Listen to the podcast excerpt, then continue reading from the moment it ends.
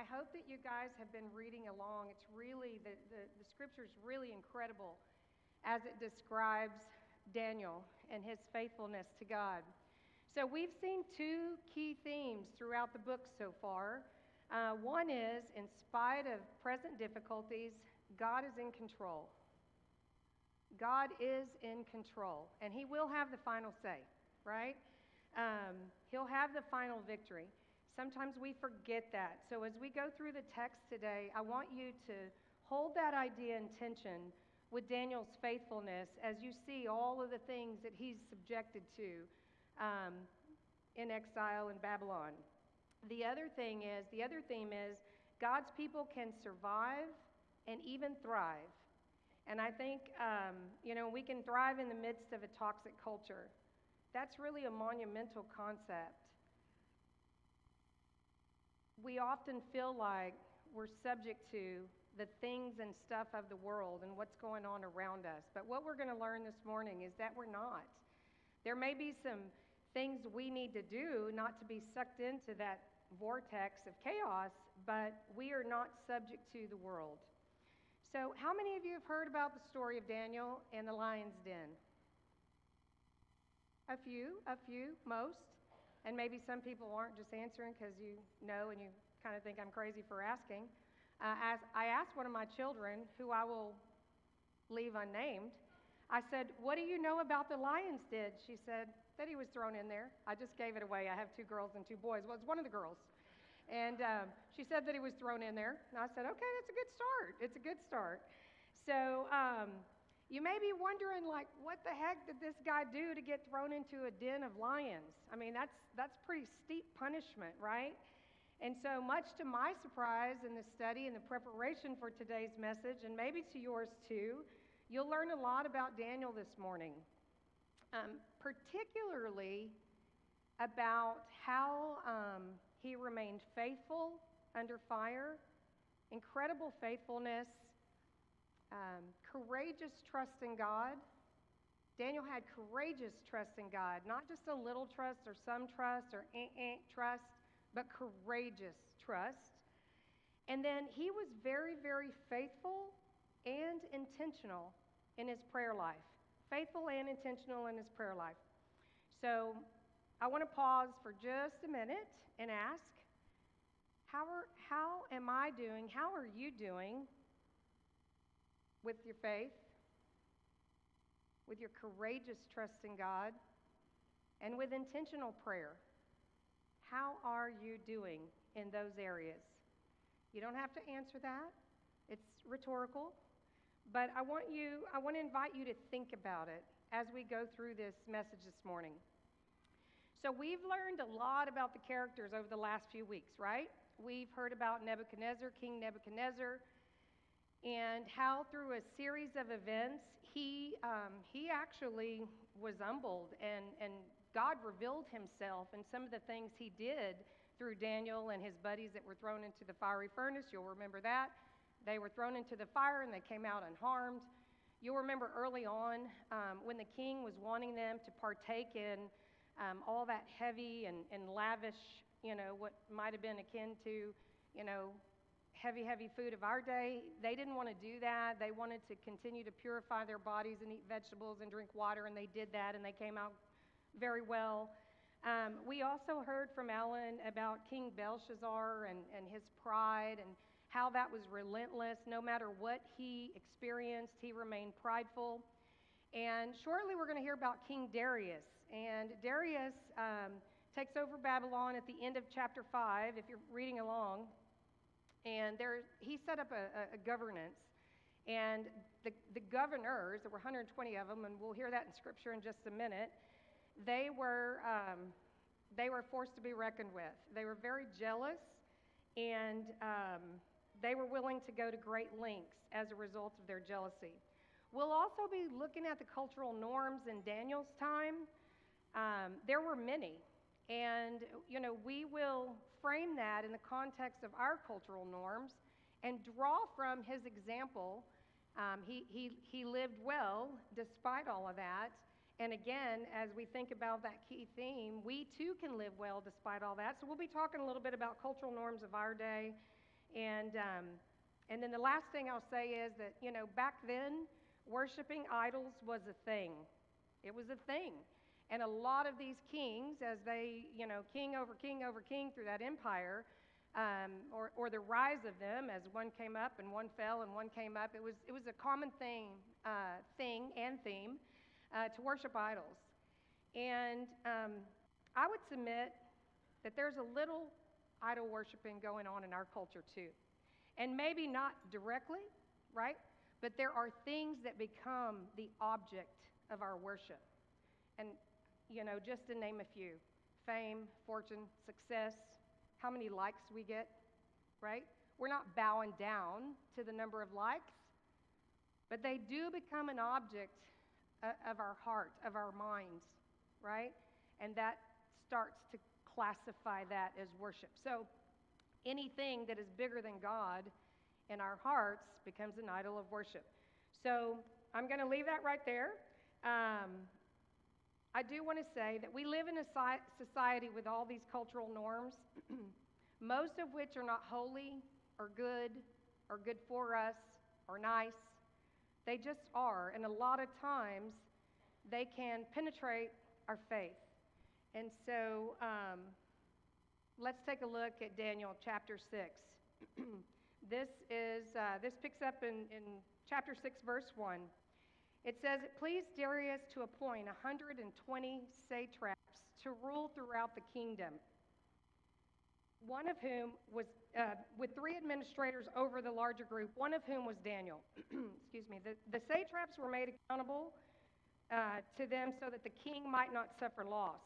Now, Daniel so distinguished himself among the administrators and the satraps by his exceptional qualities that the king planned to set him over the whole kingdom.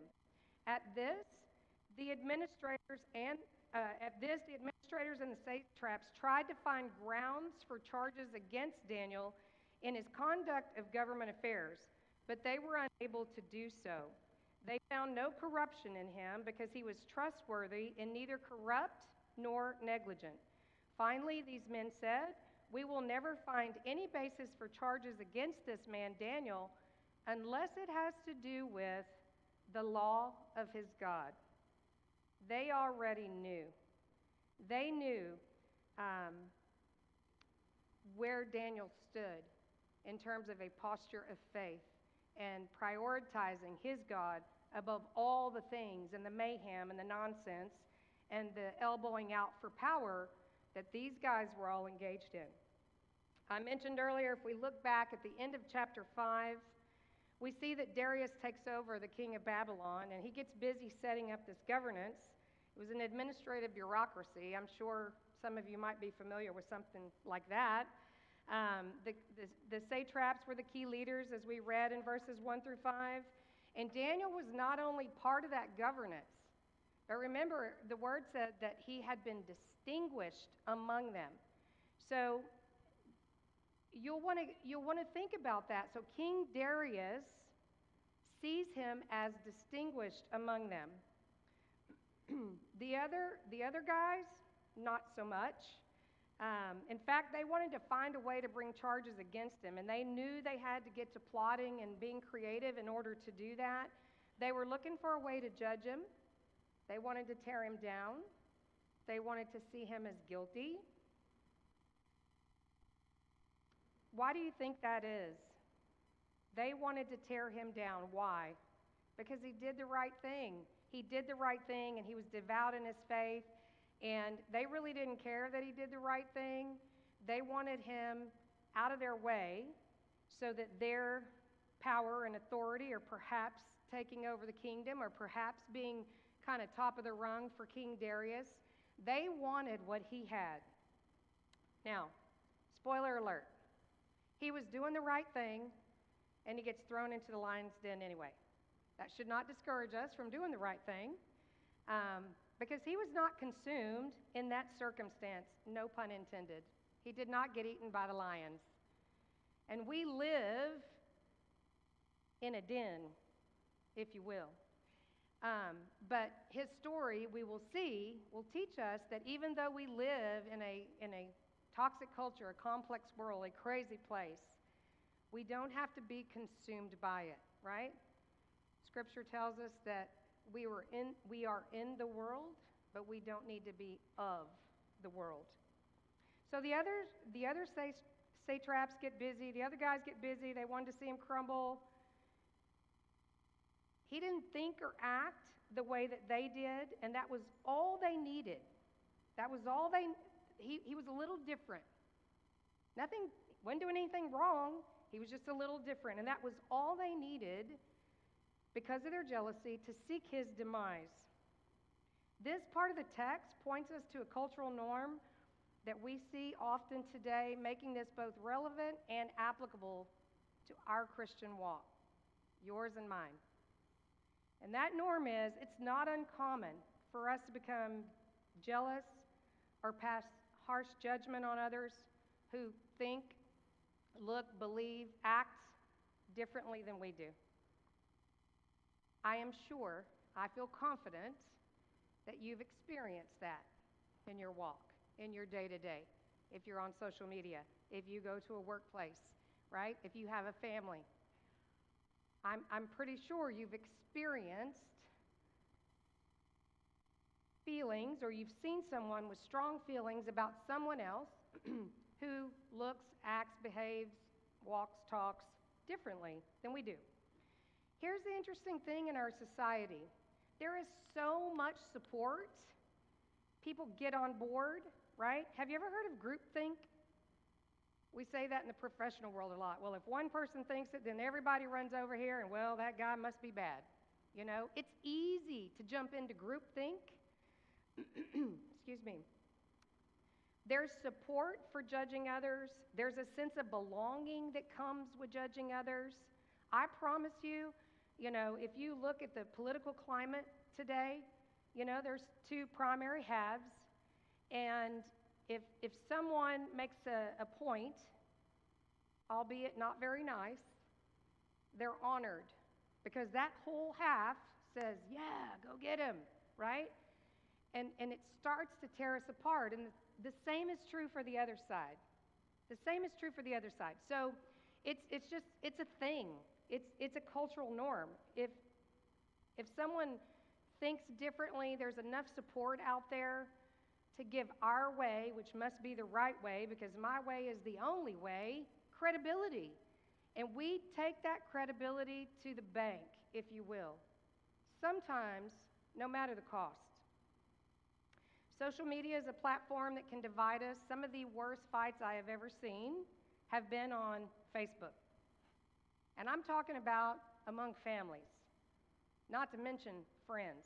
I am not judging you. I am not talking to you, I am talking to us. That is part of our toxic culture. It just is. We can accept that, or you can be really mad at me right now. If you need pull your toes in, don't worry, you're not alone. I'm pulling mine in too. You just can't see it in the shoes. But here's the thing here's the thing the world thinks all of that is okay. The world in general thinks all of that is okay. I want to share a story about my parents, my mom and dad. My dad's name, nickname, of course, was Tiny, which is kind of funny because he was a huge guy. And my mom's name was Linda. When she was a little bit feisty, or maybe a lot of bit feisty, and they often called her Linda Joe. She was in the feist mode. And so, um, but here's the thing we lived in a, in, you know, middle class community. We rode our bikes in that neighborhood without much fear. We went down to the 7 Eleven to buy gum. You know, we did all kinds of cool things. And a lot of the people in that neighborhood aligned with one side of the po- political platform. There were about two, three families that I can recall, one of which was our direct next door neighbor, that voted the other way. They voted the other way. But do you know what? We went to see the Houston Oilers play on Sunday afternoon. Love you, Blue.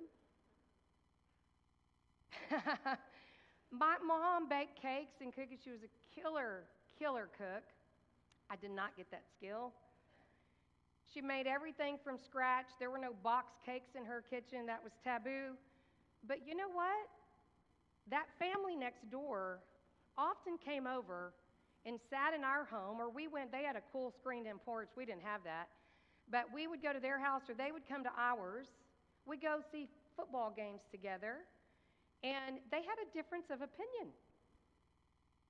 What has happened in our world that we think we cannot have a difference of opinion and still love someone? When did that be, become a thing? When did it become a thing? And I say out loud, Lord, if I'm contributing to that thing, change my heart. Change my heart. Let me not be a person contributing to that thing.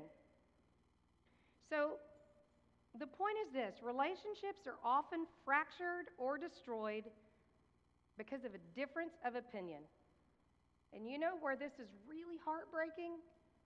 I have family members right now. Again, I'll, relieve that, uh, I'll, I'll, I'll leave it unnamed. But I have family members right now that can't reconcile. Whatever the contention or the point of the argument is, it is so intense that they cannot reconcile. They can't reconcile. Why? Is it pride? Is it the demand to be right? Is, is that difference of opinion that unforgivable? I don't think so. Our humanness, our humanness, though, the flesh, if it's not calibrated against God's word, if we do not hold context in our lives, let me tell you something that flesh will run away from us. It will run away from us.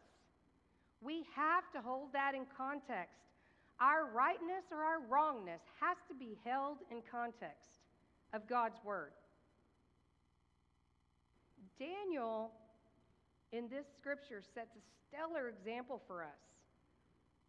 He's the subject of other people's opinions, he's different, they're jealous, right? God's honoring his faithfulness all throughout this text, which is super cool. He'll honor ours too, by the way. But he still prioritized his faithfulness above all of that mayhem. So let's keep reading. this is going through verses 6 and 7. So these administrators and satraps went as a group to the king and said, May King Darius live forever. The royal administrators, prefects, satraps, advisors, and governors, you think they have enough names? I'm just saying. Have all agreed that the king should issue an edict and enforce the decree that anyone who prays to any god or human um, during the next 30 days, except to you, your majesty, shall be thrown into the lion's den. So the plotting is progressing, right? What do these guys know about Daniel? They know that he's going to do the right thing. They know that their maneuvering is going to land him in the lion's den. So they had to find a way, remember, because they couldn't really find fault. Tremper Longman, in his book How to Read Daniel, says it this way Daniel's rise to power brought on the jealousy of the leaders who then plotted to undermine him. But at first, they were stymied because they could not find dirt on him. He was clearly a person of integrity, as even his enemies were forced to admit. He goes on to say, Thus his foes tried another angle. They knew that Daniel followed the law of his God and would not compromise that law, even if it meant breaking the law of Darius. They had him. They had him. The secret's out. Now you know what happened to him. they knew exactly which way he would go. So these satraps, this, the governors of this structure, point us to another cultural norm. Do whatever it takes to make you happy, to get ahead, to fit in, to be accepted, to be heard, to be right, whatever it takes. There's a narrative in our society that says, you deserve it. Do we? God deserves honor and praise. God deserves honor and praise. Amen? Making sure y'all are listening. God deserves honor and praise. Yes. So you can fill in the blank So much of society's focus today is I, me, mine. I want this, I need this, this is mine, this is not good enough for me, I deserve this. I'm not talking to you, I'm talking to me. I'm just saying. Verses 8 and 9 go on to describe the satraps urging King Darius to put the decree in writing because once the decree was in writing, there was no undoing it. Even the king himself, once he put a decree in writing, he can say, Well, I changed my mind, let's pull that back. And these guys knew it. We, uh, we pick up in verse 10. And remember, the whole decree was about you can't pray to anyone else for the next 30 days except to the king, right? So they, they knew what they were going on. Let's pick up in verse 10. Now, when Daniel learned that the decree had been published, he went home to his upstairs room where the windows where the windows opened toward Jerusalem. This is really, really, really important. He went home to his upstairs room where the windows opened to, toward Jerusalem.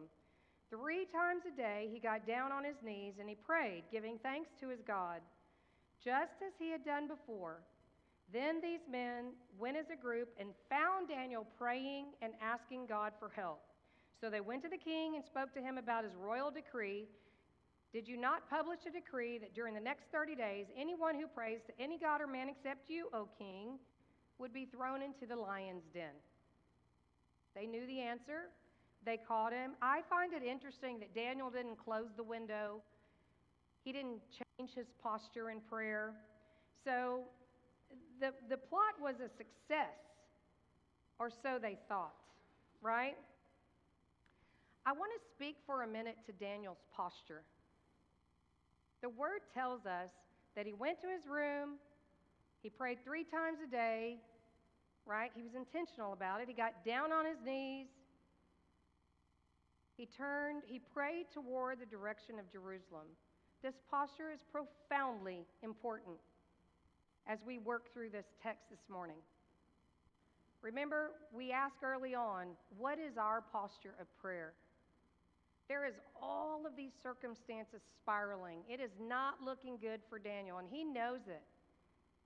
But his, his faithfulness in God, his courageous trust, his intentionality with prayer is profound. I don't know about you, but there are things in my life right now that I need to rework my posture on. Maybe today we don't go to a room and open a window and pray toward Jerusalem. But there are things that I need to work my rework my personal posture on when it comes to intentionally handing things over to God and, and living in that space of courageous, courageous trust while He works it out. Now, remember, King Darius was for Daniel, he was for him. And as we, we've learned in the past, you know, Nebuchadnezzar kind of changed his tune, if you will, and, and he saw some demonstration, uh, good demonstrations of uh, God's work in Daniel and his buddy's life. So he's like, hmm, this God of Daniel's a thing. We, we better not go against that God, right? Belshazzar was like prideful, didn't do that. Darius, Darius had a sensitivity to Daniel's God. He didn't want to be on the outside of that God. You know what I'm saying? He's like, yeah, no, I'm not, I'm not thinking I want to go up against that one. So he was for Daniel. And then, then you're like, well, why did he agree to such an obnoxious decree? Well, he's human. This was a loyalty test in his mind. And so his ego got the best of him, so he kind of jumped in there and said, okay, all right, let's do this, right? And immediately, immediately experienced remorse. He experienced remorse. And so now what's happening is that Darius throughout the night has to wait. Daniel's having to wait on God. D- trust me, no, Daniel knows the handwriting on the wall. He knows as far as he can see, it doesn't necessarily look good for him. He knows the handwriting on the wall, but he waits well. He waits in a prayerful, prayerful posture. He has courageous trust in God. He continues faithfully. Who loves waiting? Raise your hand. I sure don't, and I stink at it. Um, cultural norm. Let's talk about it. Instant gratification. We want it and we want it now. Can you relate? Am I the only one? Waiting is hard. Who would agree with that part? Thank you. Waiting well is even harder. I've got a situation happening in my life right now. I'm not really um, at liberty to share in great detail, but I'm going to declare now in the name of Jesus that it's going to work out, and I'll come back later and tell you the whole story. Can't do that today. But here's the thing this is what happens to me when I'm waiting. I think for a minute I'm waiting well. And I'm like, Lord, I'm giving this to you. I'm trusting you with it. Have your way. But while you're doing that, I'm going to go ahead and do these two or three things just so that when you're ready to make it all work out, I'll have done everything. It'll be ready to go, right? I do that stuff, man. I hate that about myself, but I do it. I do it. I'm good and then I'm not. I'm good and then I'm not. I'm good and then I'm not. I get up to go to work and I'm like, I'm so good. And by nine o'clock, I'm so not. What happened? That was only 15. I have a 15 minute commute, man. How, how did that 15 minutes do that? Who knows?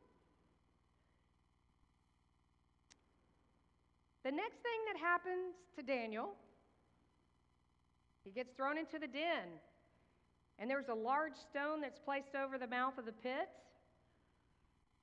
And remember, Darius was still for Daniel, even as he is placed into the pit. King Darius is still for Daniel. He was hoping that Daniel's God would see him through. He's like, Come on, Daniel's God, do your thing, do your thing, right? Scripture tells us that Darius was distraught, distraught. He returned to his palace and spent an anxious night without food, entertainment, or sleep. Clearly, not the style of a king, right? And the next morning, he jumps up out of bed, he rushes to the pit to see if Daniel survived, and we're going to jump ahead to verse 20 now.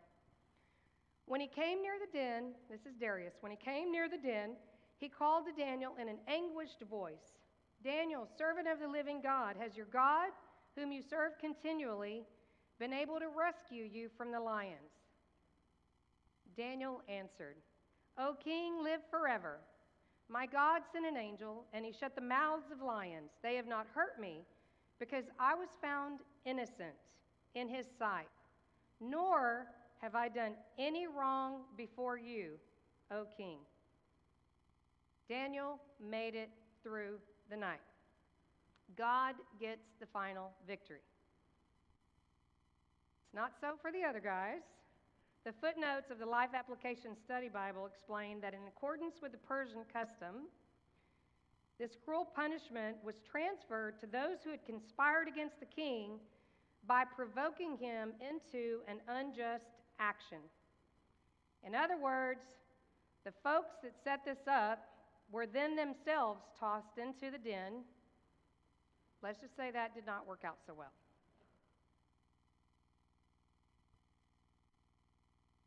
Let's kind of come back now to where we started. In spite of present difficulties, God is in control. And He will have the final victory. You know why we can believe that? Because Scripture is rich with promise. Page after page after page after page. The Old Testament, the New Testament, Jesus, his life, ministry, death, resurrection. God is for us. God is for us.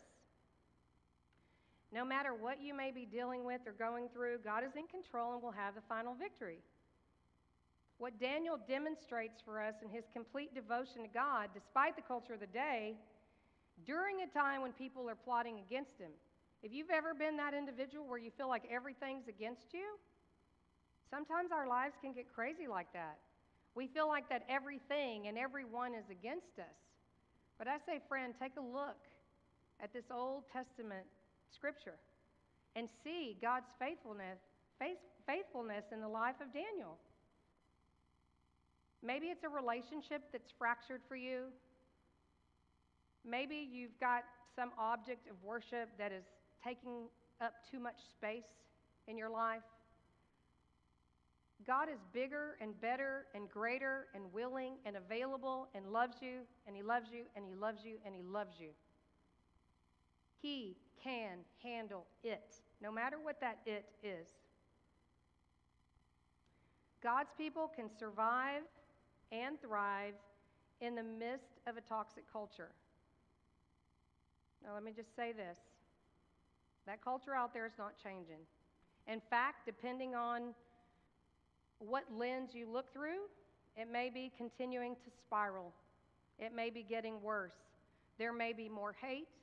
There may be more fractured relationships. There may be more worshiping of, of stuff that's not good or good for us. I don't really expect, right, that that's going to easily be changed. But I do believe that when we put our faith in God and we invite the Holy Spirit into our, to our lives, we accept Jesus as Lord and Savior, we go about our day in a spirit filled way, when we open our hearts and minds to the Spirit of God, we can become a change agent in this culture. And it doesn't have to be big. You don't have to have a national platform to make a difference. Do you open the door for people? Do you give up the parking spot? Do you encourage others? Do you resist the online fights? Do you love your family member with a difference of opinion? The, these are the things that we can do to begin to be the people God's called us to do. Now, Daniel rose to the top of the ranks. Man tried to take him down. But the Lord literally, in the most literal sense, shut the mouths of lions. Friends, He will shut the mouths of lions for you too. That is the God that we serve. He will shut the mouths of lions for you too. I don't know what your circumstance is. I don't know. I can't begin to know, but you do. And I believe that somebody in here, in this room today, is hearing this. Maybe it's relational. Maybe it's a job. Maybe you're jobless. Maybe it's your marriage. Maybe it's your finances. I don't know what it is. I don't. But I know that God will shut the mouths of lions for you. He loves you that much. So the question is will you seek Him? Will you surrender? Will you operate with the humility that it takes to let go of the reins and get into a posture enabling God to do, what, do for you what only God can do? We see all through this text that there's a lot of opposing forces coming at Daniel. And Daniel, on his own, no matter how good he was, no matter how faithful or how well he ate or, you know, how much, all those things, like no matter how good he was, he could not solve those problems on his own. We can't either. We need the power of the Holy Spirit. We need the presence of God in our lives. And that begins with the acceptance of Jesus Christ as Lord and Savior.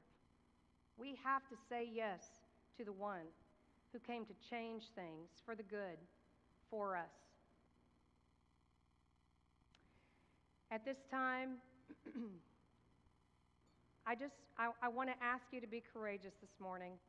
And if there is anything in your life, anything that you need to take up a new posture on, that you need to lay down, that you need help with, if there's anything this morning that you need God to enter in on, I'm going to ask you to stand.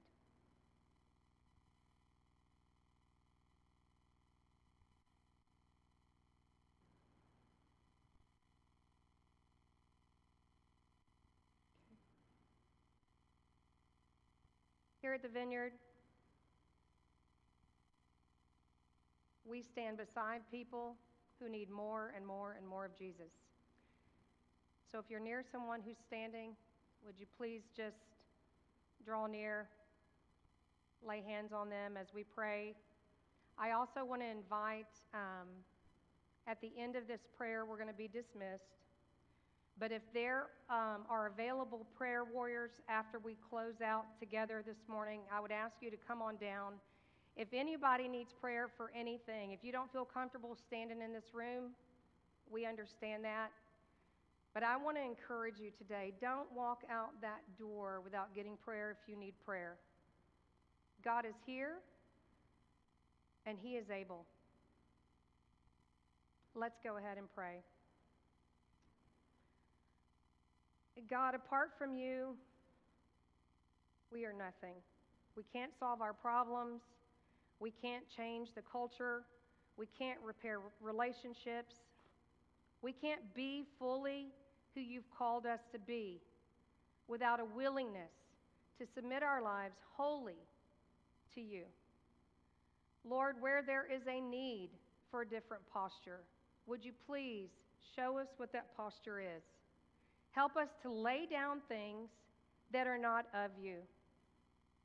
Forgive us, Lord, when we sin. Open our hearts and minds to your will, to your way. God, we pray for change in our society. And we pray, God, that we would be change agents, that we would live with your spirit alive in us, Father, that we might become different in a toxic world. Not only would we thrive, but people would look at us as Christians and say, What is it they have, and how do I get that? In the name of Jesus. Use us, God. Have your way. May your purposes be fulfilled through each and every one in this room, through those that are online. Where there is a willing Christian, Lord, use us. Use us to heal and to help and to bring hope. And we pray all these things in the mighty and powerful name of our Lord and Savior, Jesus. Amen and amen.